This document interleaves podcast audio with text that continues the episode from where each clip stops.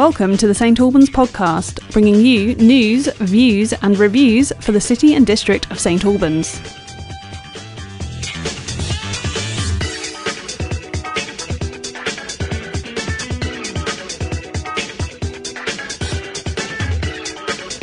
In association with the Herts Advertiser. Hello and welcome along to another edition of the St Albans podcast with me, Danny Smith. Uh, coming up on the show this time round, we have uh, our very own literary correspondent Claire Hobber with more book suggestions uh, for us. Uh, but before that, let's go straight over to uh, Matt Adams and Laura Bill from the Herts Advertiser. And Laura, welcome back. Uh, we missed you last week, but we're, we're glad that you're here in in fine fettle, as I believe people say. Yeah. Back in I the heard that for, for No, like, it's sort since of a- dinosaur times. yeah, yeah, Fine fettle. yeah, I'm going to start using that. yeah. I like an old Adams, you expression. like these old Mm. expressions, don't you? yeah, or, or as he calls them, Fabbo. expressions. Aces. Yeah. First time you messaged me that aces, I was like, what? I don't know what that means. Isn't that a clothing thing online? No, No, it's that ASOS, isn't it? It's close. there's lots of aces in a right. row. Okay, more It's- than one it's- ace. My Beforehand. favourite is Fabo. Mm. Okay, one of those those little chocolate things used to get shaped like a frog. Uh, it's Freddo. Freddo. Okay, all right. Um, I, I'll tell you what. Should we do news instead? Because w- we know more about that. oh, I Um, wouldn't count on it. fine endorsement for your uh, newspaper. Where are we starting? Right, we're starting in the Colneys. Um, now, um, for some time, there've been um, plans for 6,000 homes to be built on the doorstep of Colney Heath and London Colney. This was a garden village that was proposed by Hertsmere Borough Council. Um, basically, they just wanted to lump it there uh, so it wouldn't affect any of their uh, constituents. Now, last week, um, the um, Hertsmere have pulled their local plan, their draft local plan. Um, they have re- responded to lots of objections from their residents about the plan in general, so they've scuppered it, gone back to the drawing board. Now, this is being news is being celebrated in London Colney and Colney Heath. Uh, they're saying that you know it means that this development, which is called Bow, Bowman's Cross, isn't going to take place. Uh, you know, it's it's a, a you know real lesson for people power and stuff, which is great. But then one of the um, the chairman of Colney Heath Parish Council said is actually less confident about victory. He said it's, he thinks it's more likely because all they're going to do is go back and then look at their, their plans and think, right, where's the where's the place we can put the largest number of houses without upsetting anyone um, in our council area, and Mm. that's that's here. So it could still happen. Okay, and it's uh, over twelve thousand homes. Is that right? Well, that's the, what the plan is in total, but this was a sp- specifically six thousand homes in this garden village. I don't know if you know that part of the world. Do you know around there, Colney Heath? Not really. I'm not that Colney. So somewhere would between Colney Heath and London Colney. Yeah, but it, it would be so big that it would basically merge them all together. They'd coalesce into one big urban sprawl. The thing is, I don't. For a start, Colney Heath and London Colney are both really friendly, lovely places with strong communities, good shops. You know, I Yeah. always feel like London Colney gets a bad press sometimes when it, you know. I know many people who've grown up there who are like super happy and stuff. I used to work in London Colney at a hostel there.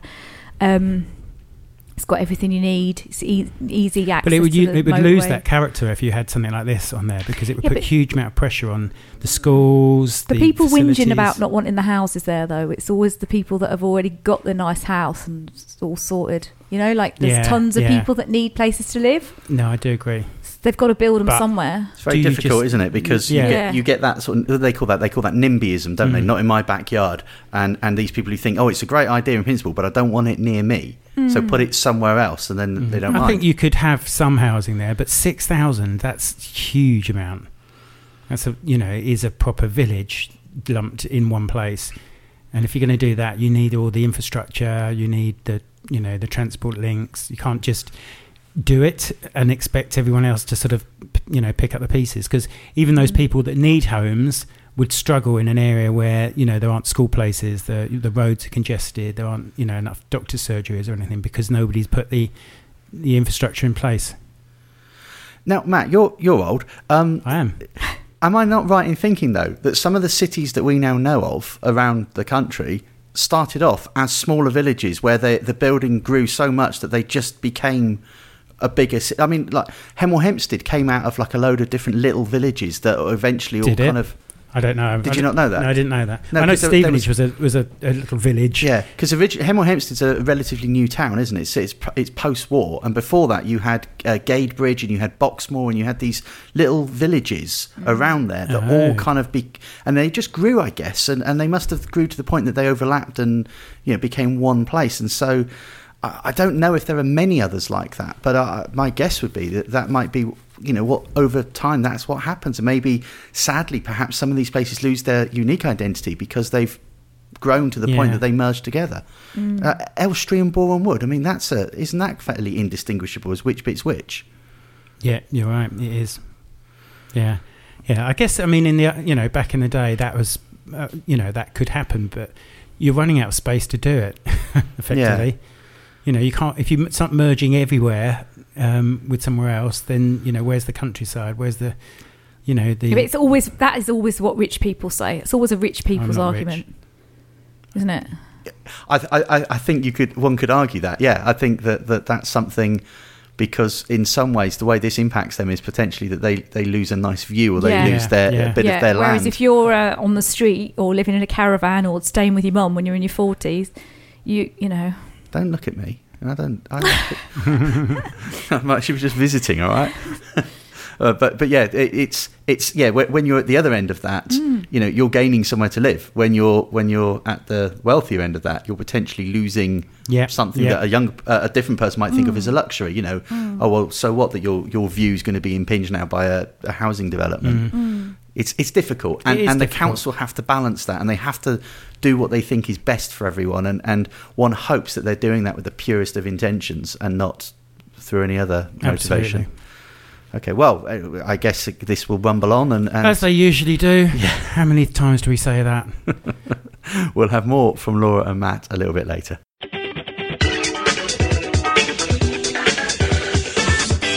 Our very own literary correspondent Claire Hobber is with us now. Uh, hello, Claire. Hello, Danny. How are you? Hi, I'm I'm good. So this month uh, we're talking uh, about books about refugees. Um, each month you come up with a different theme for um, for your book choices, for your recommendations for us, and uh, yeah, you, you you you never cease to amaze me with how creative your themes can be, and uh, and I can never really guess from the title what books are likely to be contained therein. But uh, but yes, te- tell us uh, tell us about your first choice on books about refugees. Well, I guess we've been um, in this COVID period, which has been quite depressing and difficult. So we've been using the magic carpet element of books, haven't we, to go somewhere different. And we've maybe been somewhere hot or somewhere foreign or somewhere completely fantastical. But there's also this magic carpet aspect, which can tell us about somebody else's life, really, and get us to empathise and sympathise in a way that we haven't before. So, um, the book that I've just read, which has completely blown me away, is American Dirt by Jeanine Cummins, and it's from 2020, and it tracks a mother Lydia and her daughter Luca, who are on the run from a drugs cartel in Mexico. Um, and their journey, they take the journey uh, that many other migrants do who are in fear of their lives or have no other way of earning some money to get out to the north to the United States of America where they can get uh, better paid work and escape from the danger that they're in. And um, I wanted to read you actually a little bit from that book because it's kind of tells us what a book about being a refugee or a migrant can do for us. So, Lydia, who's the main character, it says she had been aware of the migrant caravans coming from Guatemala and Honduras in the way comfortable people living stable lives are peripherally aware of destitution. She heard their stories on the news radio while she cooked dinner in her kitchen.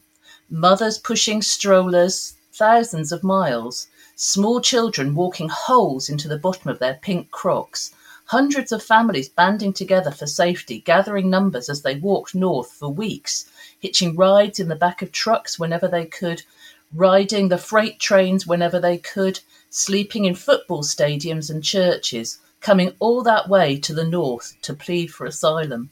Lydia chopped onions and cilantro in her kitchen while she listened to their histories. They fled violence and poverty, gangs more powerful than their governments. Um, and it says, but she just went on cooking her dinner, and then if she ran out of garlic, she felt cross and she'd forgotten all about the migrants again. And then one day, because her life is threatened by a drugs cartel, she becomes one of them.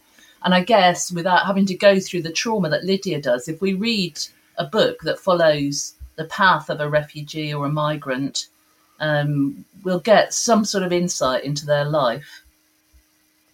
Okay, I mean, it, it sounds um, it sounds like it's a whole world away from from where we are, but at the same time, yeah, immigration is is something that uh, you know kind of really affects everyone these days, and it certainly is is a thing here. You know, we we, we have had um, you know, influxes of people from different parts of the world where there's trouble, and and so it's not just something that happens elsewhere anymore.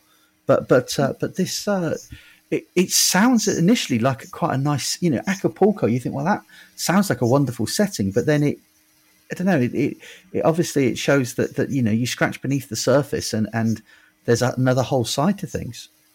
Well, I guess you're absolutely right. I guess what it shows in this book is that Acapulco changed. So it was a great, quite cultural seaside city, maybe I suppose a little bit analogous to say Brighton here, um, and uh, things changed. A cartel moved in, and they were more powerful than the police, more powerful than the government. So if you got into trouble with them, and our sort of middle class Lydia gets into trouble with them because her husband's a journalist and writes about the leader of the cartel. And they are more powerful than anybody who might protect you, and your life isn't your own anymore. You won't get justice, so you have to leave. So, uh, the way it works is, is that we can all identify with her living a nice life in a, a, a nice place. You know, she's not mega rich or mega successful, but just an identifiable sort of pleasant, ordinary life. And I think as she goes through her experience of running away under the most terrible conditions with other migrants who also some of them have got on the wrong side of the cartels or merely that there's no economic life anymore in the area where they live because of all the drug dealing and so forth and um, so she counts her blessings effectively on her journey. Things that she used to grumble about, she she wishes she had now. You know, so. Mm. Um, but what I have to say about this book and, and the others is because um, what they go through, uh, there's no way that the writer has to invent danger and tension. They are gripping books. So, although they're really difficult to read from the point of view of empathy and the point of view of these people's experience, they're also books that pull you through because there's one obstacle after another that, that these people face in their journeys. And you're rooting for them because of the skill of the writer and, and the sympathetic characters, and you're hoping that they come through and uh, so in one way they're very difficult books to read in another way you can't put them down they're some of the most un- books i've read I mean, that's quite an endorsement. Um, and, and, and not only are you uh, very uh, effusive about it, but I see that it was an Oprah Book Club pick that uh, that that is something that's quite highly sought after, and a New York Times bestseller as well, nonetheless. So uh, that's um, American Dirt. Oh, also I see here that um, uh, someone from my book group rated it four stars, and she's very hard to please. She's right hard work. Hello, Rachel, if you're listening. So um, if she liked it as well, then it can't be half bad. That's um, American Dirt by J- Jeanine Cummins. Is that how, have I said her name correctly? I hope so. That is Janine. Yeah. Looks like Janine, doesn't it? That, it's spelled slightly unusually. Yeah, but yeah. Janine, I would say. Okay. That, yeah. American Dirt by Jeanine Cummins. Hi, I'm Chris Aikman. Join me, local author Howard Linskey, and St Albans podcast producer Sam Rolfe for this St Albans Film Guide. Each week, one of us will guide you through the new releases at the cinema and on streaming services. We'll also give you our choice of the best films to watch on UK free to air TV for the forthcoming week. So, if you're a film lover, join us for a chat about all things movie related every week as part of the St Albans podcast. New episodes will be released every Friday morning for more information, visit stalbanspodcast.com or find us where any good podcasts are found. We're back with the dynamic news duo of uh, Laura and Matt. Uh, what's next? Yes, yes, yes. Well, we had the privilege, didn't we, of going to a really nice, um, lovely home in Wheathampstead um, the other day that's been set up by two ladies um, who give up their own time for free to um, provide a really lovely place for people who don't have anywhere to live. Yes, Hope House Hope in House. Wheathampstead, Yeah. it's called. run by it's is it run by Action for St Albans Action for Homeless directly or is Yeah. it yeah Sharon Linney and um, Lynn Dutton? Lynn Dutton. Yeah, they realised when they were doing their soup runs and things uh, and working with the homeless on the street that there was nowhere really for people to go. Um, that was really, really homely, and so they looked into it and f- spent four years trying to figure out how to make an you know really nice homely place. And it's beautiful, isn't it? Yeah, yeah. It's a prop. It is a It's not it is hostily a at all in any way. for those. I think I have up to four young men who live in there, and it's you know you wouldn't you you know I would love to live there. It's a really nice but nice house. Yeah. You know, prob- it's been um, furnished by um, donations from the St Albans Reuse Project Facebook group. It's even got the same kitchen tiles as Family Adams Child's Fielder, hasn't it? Yeah, and it's got one of our wardrobes. Has it? Yeah, we donated a wardrobe. Oh, lovely. You know, Yeah, giving so- a look back. So I read this story because you put it online uh, recently, and uh, one of the things I thought was really inspirational about this was the fact that that, that Sharon and Lynn saw a local need, and they they, they went and they they really sort of tried to understand the, the needs uh, you know that they witnessed, and they've Yeah. done something so positive about it. And I think often you can find charities and local things as well that they don't work that way round. You know, somebody has a great idea, they want to do something, and then they try to fit the need into what they want to do. Mm. They've done it the other way round, The- and, and I mm. yeah, just think that- grassroots sort of exactly. Yeah. Everything should be much more like that. Yeah, and as well, do, doing it, and they, they're doing it voluntarily. They're, they're, they're not drawing any sort of money from what they're doing. They're, they're giving their time freely. I just think it's so inspirational and a real message to others about, you know, what real help in the community looks like. Mm. Yeah, Mm-hmm. totally. Yeah, and they're looking to expand as well, and that you know, seeking any land, landlords or property owners who might be able to provide them with somewhere else, so they can have a second house. Mm. So, can you talk a bit more about what it is they're actually providing with, with this? Yeah, so they get um, they they live in a house, a nice normal looking house in Wheathampstead, and there's supportive, uh, actual you know proper support, not like a key worker that you just sit down and tick a box once a month, like in some places I've worked. Yeah, so the it's for men only, um, just because that's how it's kind of come about. And obviously there are there is provision, you know, for women in other under other places, but um, Well, I'm guessing they identified a need uh, where they saw there wasn't somewhere f- Yeah. for men. and um, they go out shopping with the with the people that live there, and they they they went to a trampoline park or something the other day, didn't they? They do Mm. like fun stuff. They're they're allowed to go, you know, come and go obviously Yeah, if they prison. please, but they um a couple of nights out at the weekend if they want Yeah. to but they ha- randomly do drugs tests and alcohol tests just to check that everyone's dry we, they, we dry meaning not using Yeah. any substances or alcohol um, and they're totally fine with that the, the the people that live there i met two of the guys that live there and um, they were really like choking up almost when i spoke But I think them they about- they almost feel like Sharon and Lynn are surrogate parents for them in a way. I think that's the way you know they were saying about these ladies what they've done for them. You know, yeah Okay. Yeah. And and and how how do they choose who stays there? How do you know how that works? they just get referrals and um, they check. Uh, uh, we didn't really go into that, did we? But it'll be the same as any other Yeah, place. So they they, they'll meet up with them, have a yeah. chat with them, do a risk assessment, see if their needs are in line with everyone else, Mm. and then if offer them a place if there is. And they have to obviously like follow certain guidelines and. Um, It just it you know going along there, it just didn't feel like I expected to. It just felt so nice and warm and welcoming. Yeah, I sort of deliberately didn't want to focus on that side of things because it when you start saying oh there's this rule and that rule and you'd have to do this Mm. and this is the type of tendency, it almost like takes the homeliness out of it, Yeah, if you know what yeah. I mean. yeah. Um, but yeah, obviously there, there are rules they do have to follow. They you know they pay rent that through housing benefit, and um, I mean, it's it's it's, if it's they do a- drink or drug, they get eventually they would be asked to leave because it has to be safe for all the other residents. Yeah. Okay. So, so this is a, a great opportunity and, and, and, and a great um, response to a local need, helping young men who, who are homeless, who are looking for support. hmm That- yeah, Uh, and uh, and I I think did I read as well that that they also then move them on to more permanent accommodation? That they help them get something else? Yeah, they they can't they. It will be that they work with local authorities. You know, they they sort of advocate on their behalf to Yeah. get something. It, they don't have anywhere to provide them with ongoing. Obviously, as a on- you know, they're not. They're just two ladies. They're not like a big housing provider or anything.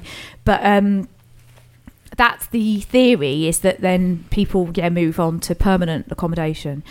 So um, presumably the local authority will see it as temporary accommodation where they are Mm. and have them on the list, you know, as uh, for somebody in temporary accommodation. I didn't that- go what- into that it one of I the could things find out for a different story. One of the biggest struggles having an address, you know, you can use for, um, you know, all these sort of things. So they have somewhere that you know they they get, get mail sent to, and you know they can get they're on the system effectively, so they can be, you know, is that am I right in thinking? yeah, that? but I think what Danny's saying is say if you're homeless and single, eventually you you might wait 15, 25 years, whatever, Mm. but eventually you would be able to access somewhere through social housing, usually. Um, and certain places like Kent House, and they have an agreement with the local authority that X amount of people will be housed per year or whatever. I'm not sure we've gone down that far it, with Hope House, but the, the sentiment, the idea is that yes, they help them find somewhere. So it could even be like a private rented place, but with housing benefit in Yeah, place or yeah. something like that. Okay, uh, so they're looking for a second property at the moment. Yep. Uh, and um, th- th- am I right in thinking they're doing an appeal to, that if anybody has a property that they be that they'd be happy Yes. to um, yeah.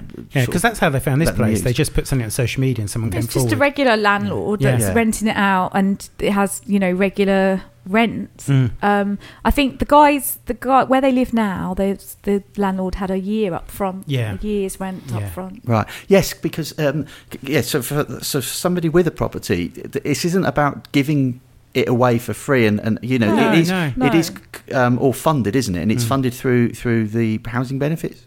Yeah, it's just regular. It's a regular, but so y- you know how reg, normal, very regular people who can claim housing benefit, they pay their rent, they apply for housing benefit, they get their rent back, they pay it to the landlord. Right. Okay. Yeah. Right. Um, and yes, uh, so if uh, if people are interested, we're going to provide the link for Hope House's Facebook page in the description of this podcast. Now, uh, also uh, there's an email address if you if you think you can help at all. It's hopehousestalbans at gmail.com. Uh, more information, of course, in the article that's on the Herts Ad website right now. Thanks for that, Laura. Uh, we'll have more a bit later. Claire Hobber, our very own literary correspondent, is here with us, suggesting uh, more books uh, to to read for this month. Uh, and this month's theme is uh, books uh, to do with uh, refugees.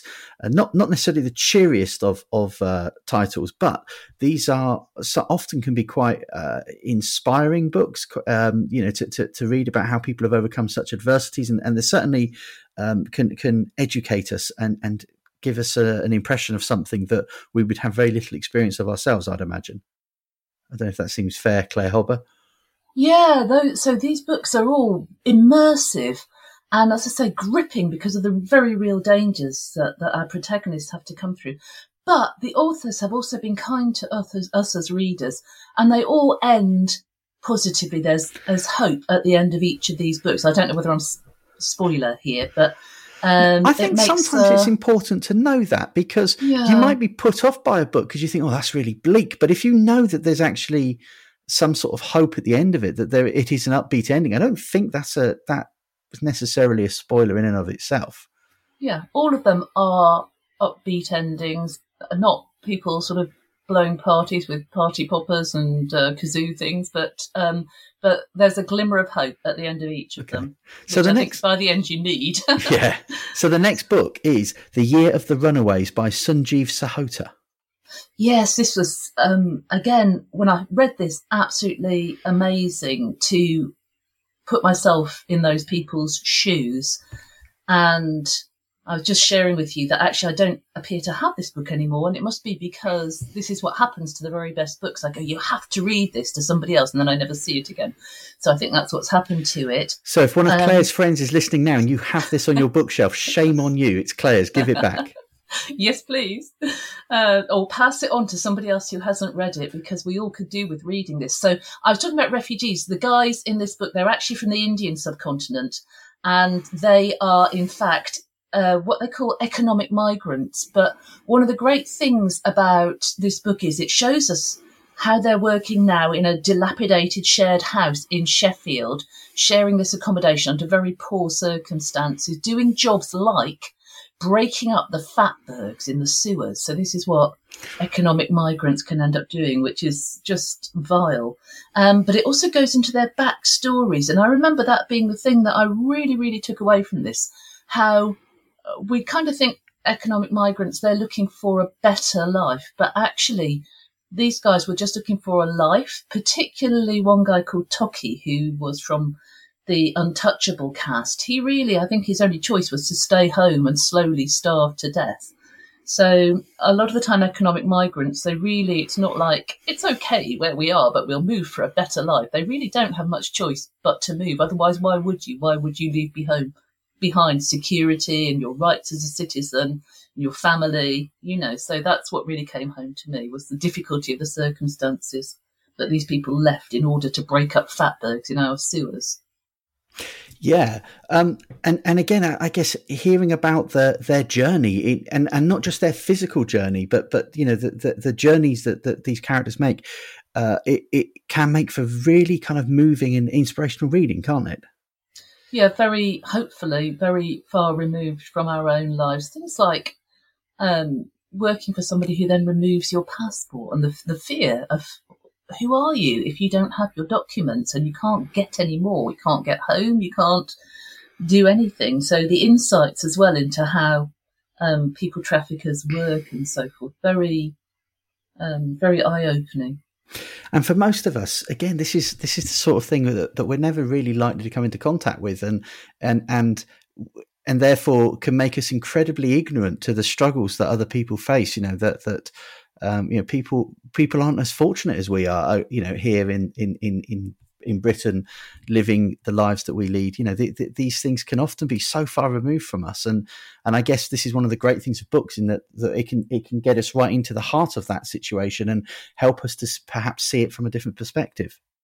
Yeah, and I think just like with Lydia, who was a middle class woman who suddenly found herself in that situation in the previous book, um, Avtar and Randeep, two of the characters in this book, they're not actually untouchables. They're not the poorest of the poor. They're some middle class Indians, and circumstances change for them uh, in different ways. But they are people that you can identify with. They're not actually um, at the start of the book on their uppers, but circumstances change that drive them to do desperate things. And I guess that's part of the strength of these books that you have to imagine that actually, but for the grace of God, that could be me. And it, you know, and I think that as well, it's it's an education for our everyday life. So when you see somebody selling the big issue or sleeping on a cardboard box, that you go, do you know what? That could be me, and you do what you can to help. You know, it's um, uh, I, I, think that's part of the work of these books that you suddenly realise that perhaps we're not as far removed from people in poor circumstances as we might be. Mm. I was interesting to read about the the author. This is his second book, I, I gather. He's a British novelist uh, who was. Um, hailed as a, a young author to watch back when this book came out. So this was a few years ago now. He's less young now, but uh, still youngish. Um, but uh, but apparently he he never read a book until he was eighteen. Yeah, it's, and then he read all the best ones. Yes, about India. Yeah, he read he read um, a, book by Salman Rushdie that inspired him apparently, and then from there he sort of made up for it. Um, yeah, I believe he was a maths graduate, but a very clearly very bright polymath. Okay. So that's uh, that's the book, The Year of the Runaways by Sanjeev Sahota. Uh, the books that Claire recommends, along with anything else that, that is of relevance, is all in the uh, description of this podcast episode right now and also on our website at stalbanspodcast.com. When we return, we'll have one more book choice from Claire Hobber. Hi, I'm Elspeth Jackman, inviting you to listen to my podcast One to One with Elspeth. Find a local person with a story, and I'll be there to draw out all those little details you want to know about. If I'm fascinated, so will you be. Each week I'll be talking to an interesting character who has a tale to tell. And the beauty of it is you can listen whenever you want to. To find the podcast, go to your podcasting platform of choice and search for the St. Albans Podcast. Alternatively, go to stalbanspodcast.com slash Elspeth. That's One to One with Elspeth, part of the St. Albans podcast in association with the Herts Advertiser. You never know, you could be my next guest. One more book from Claire Hobber, and we are looking at uh, books uh, to do with refugees this month. And the final book choice is The Beekeeper of Aleppo by Christy Lefteri. Lefteri? Yeah, something like that. I started Yeah, that and then lost, lost my confidence partway through it. Lefteri. It's a Cypriot name because this woman knows what she's talking about. She actually is herself the daughter of Cypriot refugees, and she's worked at refugee camps, so it's a Cypriot name, Lefteri. Okay. Um, and uh, and yeah, so the book is The Beekeeper of Aleppo. Um, on, on the face of it, it sounds like it's more to do with beekeeping than refugees, but obviously you're about to correct me. I guess if, if I had one criticism of the book, it's got a very attractive uh, picture. It shows beautiful old Aleppo and some gold decoration and so and a bee. Um, and actually, we see very little of Aleppo because, as the book starts, our protagonists, Nuri, who is a beekeeper, and Afra, his wife, who is an artist, have realised that they have to leave. There have been too many shootings and too many bombs dropped, and so many people they know have already now perished in the attacks on Aleppo that they are having to leave. So I think the cover makes it look as if it's perhaps a more tranquil book than it is, but this book follows their journey. Again, I think one of the keynotes is no choice. They really, you know, that if they stay, they will die like so many other people that they know, and that they have to leave. And it follows their journey across tough land routes and um, being stuck in cities where they watch young people being picked off into child trafficking and prostitution and um, trying to gather the money so that they can set off in a leaky a leaky boat across the channel. Um, again, I have to say, you know, that there is a lot of there is cruelty and exploitation, but there's also a lot of kindness and the way that there are volunteers that help them. Their migrants do everything they can to help one another and to support one another. So it's the full. I think what you see really in sharp relief is the full gamut of the way humans can behave to one another in these books. There's outstanding kindness and people endangering themselves and using their last penny to help one another, and there are also people who are um, waiting there in predatory fashion to take advantage of people who fall by the wayside. So it's very interesting from the human point of view. Now, the, the setting in many ways sounds incredibly harrowing, but but I'm assuming once again that the, the, the book isn't a harrowing read. Would that be right? Parts of it are harrowing, but again, we have we have hope. I think much of the, the, the worst things that happen to refugees are suggested rather than described. Um, and we can fill in the gaps, I guess. But uh, I think none of these books would be readable if it wasn't about the protagonist. So we root for them, and a lot of the interest in it is getting to know them better. And to, whereas the other books have been, the backstory has been woven in with the main narrative and has been one of the main interests. Uh, this one is different in that the backstory actually provides a kind of mystery, and it's only really by the end of the book that we get the full backstory of these characters. And the reason is that they've been so traumatized that they haven't been able to face up to their own backstory. So there's this element of mystery, and it's only really at the end when they're beginning to come to terms with their own, with what happened to them back in Aleppo, that they can actually begin to get better and move on. So Afra, the artist who's lost her sight, um, which seems to be a partly psychosomatic, partly to do with the trauma that she's been through. By the end of the book, she's beginning to see again. So, as I say, there's hope. Um, it's it appears to be incredibly well received by those who've read it so far, and and it's got you know very good um, rating ratings on various sort of online places that do this sort of thing. But um, I do note somebody's made a criticism that there's not much beekeeping in it, and they're really looking forward to something that included good nature writing, and they they've given it quite a slayings for that. So if if if you are looking for a book about beekeeping, this may not be the one to go to first. That's so funny. Well, it's sad, really, isn't it? But as I say, it's it's a little. It does does kind of go with the cover, which is you would suppose from the cover that we were going to be in Aleppo with a beekeeper. So it's um, it's an amazing book, but possibly again, it's this thing about um, the truth being unpalatable. Perhaps Christy Lefteri was was marketed, you know, in a kind of slightly softer and more attractive way than the book actually warrants, you know, which totally isn't her fault. But uh, um, yes, so you might well buy this book thinking it was going to be a lovely, uh, a lovely dissertation on on beekeeping and a much gentler book than it turns out to be. okay, so Claire's final choice for this month, "The Beekeeper of Aleppo," is by Christy Lefteri, and uh, and yeah, all those books are listed in the description of this episode right now, and also on our website at stalbanspodcast.com. Now, uh, Claire, you have uh, another creative writing class to uh, to share with us uh, that's coming up at the at um, books. Actually, it's a few of them. Uh, so one of let's start with the, the first one you've no, let's start with the one that's happening nearest because there's one on the 19th of February, A Dream Country, an adventure in creative writing. Indeed, yes. So, um, this was supposed to take place a couple of weeks ago, but I got good old COVID. So it's now taking place on February the 19th at the Abbey, which is a great place to spend some time. It's really inspiring setting. And we are going to spend a couple of hours on the morning of the 19th um, putting together different elements of place and people and an item which will spark a story in your mind. We're going to put together a story that doesn't end with a neat ending, but gets the reader to ask, what if? So it's just going to be a chance to let your imagination run riot and maybe to start something that you can carry on. Uh, the start of a story. And that's why it's called Dreamland, because I'm encouraging people to actually start their dream, to really uh, start talking to their own imagination that morning. And is this pitch just that experienced uh, creative writers?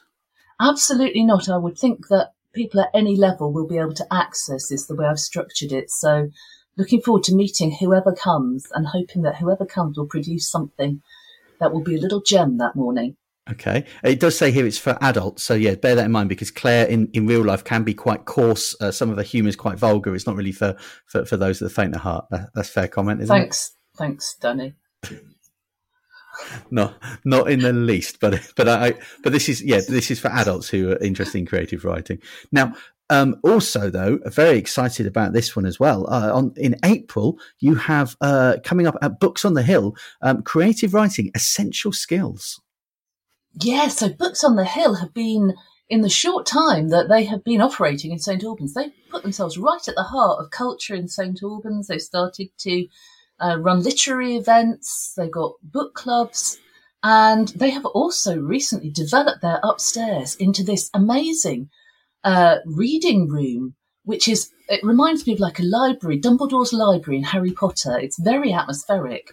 And that's where this course will be taking place. So, what better place than to actually start looking at creative writing. So this is more aimed towards beginners and we're looking at the essentials of creative writing. Things like whose point of view are we writing from? Who's telling this story? And ideas like show not tell that you hear bandied about. We're going to explore them and find out what it actually means for your writing. So that course will be running on Wednesday morning starting in April. I'm really looking forward to that. Okay, um, and uh, yes, so that's the that's the twenty seventh of April, and it's running for four weeks. Is that right? Indeed, yeah. Okay, so that's ten a.m. to twelve noon, and if you wish to book, you have to do it on their website. And I happen to know these sorts of things tend to fill up very quickly, so get in there now if if this is of interest to you. The link is uh, in our uh, description, uh, uh, and also it's uh, it's on our website again, stalbanspodcast.com. Uh, but yeah, that's Books on the Hill, which is at the top of Holywell Hill, and uh, yeah, creative writing essential skills. If you're looking to dip your toe into the world of creative writing, this is for you. Wednesday, the 27th of April, 10 a.m., and then uh, it, for the next four Wednesdays um, at the same time. Claire, thank you for uh, for coming uh, on here and sharing with us once again uh, some of your some of your top um, literary choices. And um, and yeah, we look forward to catching you again same time next month. Thank you, Danny. Look forward to seeing you then. One more news story now from Laura and Matt. Right. Well, um, I don't know about you, but when I'm out and about in town, sometimes I might feel the call of nature and pop into an available public toilet. Um, but there's going to be fewer choices um, if um, the council gets their way because they want to close permanently the one in Verulamium Park by the lake. Um, it has been shut for some time because of flooding, but now they're saying they're not going to reopen it. But the other one, the key one, is the one in Spicer Street on the corner there. Just Uh, next to Centre 33, isn't That's it? right. Yeah. Yeah. they're saying that they're going to redevelop that for housing. It's Okay. interesting. Now we saw our postie the, uh, this morning. He said he pops in there every day. It's it's it's you know really really helpful. And I guess you could you know go into coffee shops or go in the museum, but there seems to be you know a move away from you know being offering sort of facilities like this. Well, c- coffee shops really wouldn't be a public toilet. no, I mean, no, you they can do you that. can do it, but they wouldn't. They're not. You know, they don't like you to do it. No. Um, uh, so the museum have. Is it the, the public toilets? yeah, you go down, down- the stairs, yeah, don't you? yeah. Um, but but that's yeah. There aren't really any others, are there? No, no, and not you know taking away the one in Verulamium Park. I mean, we spoke to Annie Brewster. She said, you know, the fact that this is a location that TripAdvisor, you know, suggests you spend two or three hours. You know, it's unthinkable that there's not a public convenience there. And you know, why oh, can't oh, they do at, something at, at the park, not at the, park, to- no. TripAdvisor advising that for the toilet. So thought, well, they're scraping a barrel. No, no. But I think at the end of the day, this comes down to the council looking at their budgets because they've been massively squeezed due to COVID. Huge um, budget shortfall. They're looking at everything that um, where you know there's any expenditure. They're saying public usage is low at Spicer Street, and the ones in Verulamium Park have been closed for 18 months because of the flooding, and they've got no plans to do anything about them. So they're going. There is actually a big saving for them, and if I give you the figures, the um, so the total saving per year would be about fourteen thousand pounds for the Verulamium Park ones, and twelve thousand pounds for the other ones. So it's quite a lot of money go back in the coffers. You know, 25, 26 grand. It it is a lot of money, but but you know, in the scheme of things, you know, council in the council budget, I mean, that's that's a drop in the ocean, isn't it? I know. Because did I see something the other day that they've released some budget figures and and there's uh, over a million pounds for the the market depot, which is just at the moment holding old gazebo, Yeah. old, you know, the old Yeah. market stores, and that had a budgetary figure for something, and I'm sure it was something like 1.4 million. Yeah, I don't see how they that, that you get Did- figures like have I got the- have I got it I haven't right? seen It's- that, but Oh, okay. Well, m- m- uh, maybe I should that back because it was read on a Facebook post. Somebody Yeah. posted up that there was some recent budget thing that had been. The thing about the budgets is, is you know, there's a lot of people move figures around. They associate them to different departments, and they massage the books so that they can, you know, not to create any sort of fraud, but just because sometimes it's, you know, it it you know you have to spread costs in a particular way. So, for example, like say say for the Herts Ad, you know, there's a, there's two of us, and um, you know, you might think, oh, you know, all that money that they're, you know, they're, they're bringing through advertising and everything. Yes, but a lot of the money that we we we, uh, we, we bring through through th- that sort of means has goes to pay people at a group level. So my boss, my boss's boss, you know, the, the group people in charge of distribution or social media. or- So everything gets spread out. So you know, the yeah, something like the markets in general, the costs go to you know will be given to people uh, at the council that might not be directly involved in the market. They just might be, you know, do payroll or something like that. Yeah, The uh, postie's a bit worried, isn't he, as well? He is. He is very worried. yeah. Yeah. But but what, I guess though, what I'm trying to say is that that whilst on the face of it, twelve grand's an awful lot of money. You know, if, if you know you could employ a journalist nearly a week with that sort of money, but but in in the council budget, that might be almost like a negligible amount. Yes, You know, yeah. It, I was just trying to think: is are they really making like noticeable, worthwhile savings by not having those public conveniences? Yeah. Um, it, and and and do they not have some sort of obligation to have public well, that's conveniences? what. Yeah. Yes, what you might argue.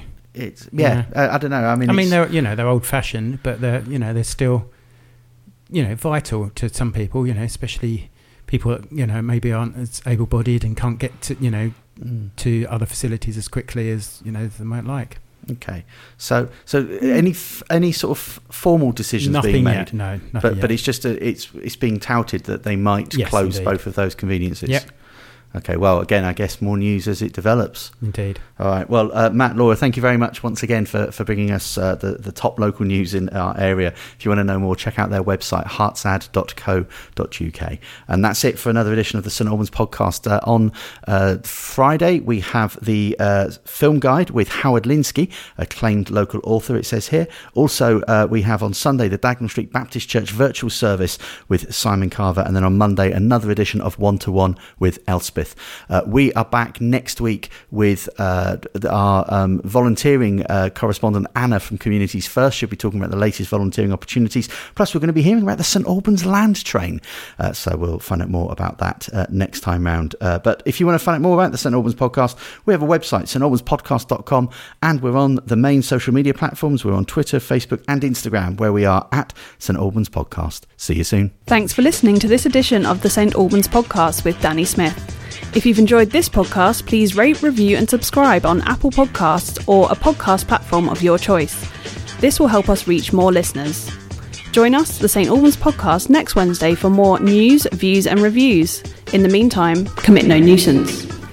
Produced by Samantha Rolfe. Logo and artwork by David Ellis. This is an independent production in association with the Herts Advertiser. If you would like to become a community partner or a sponsor of the podcast, please visit stalbanspodcast.com for more details.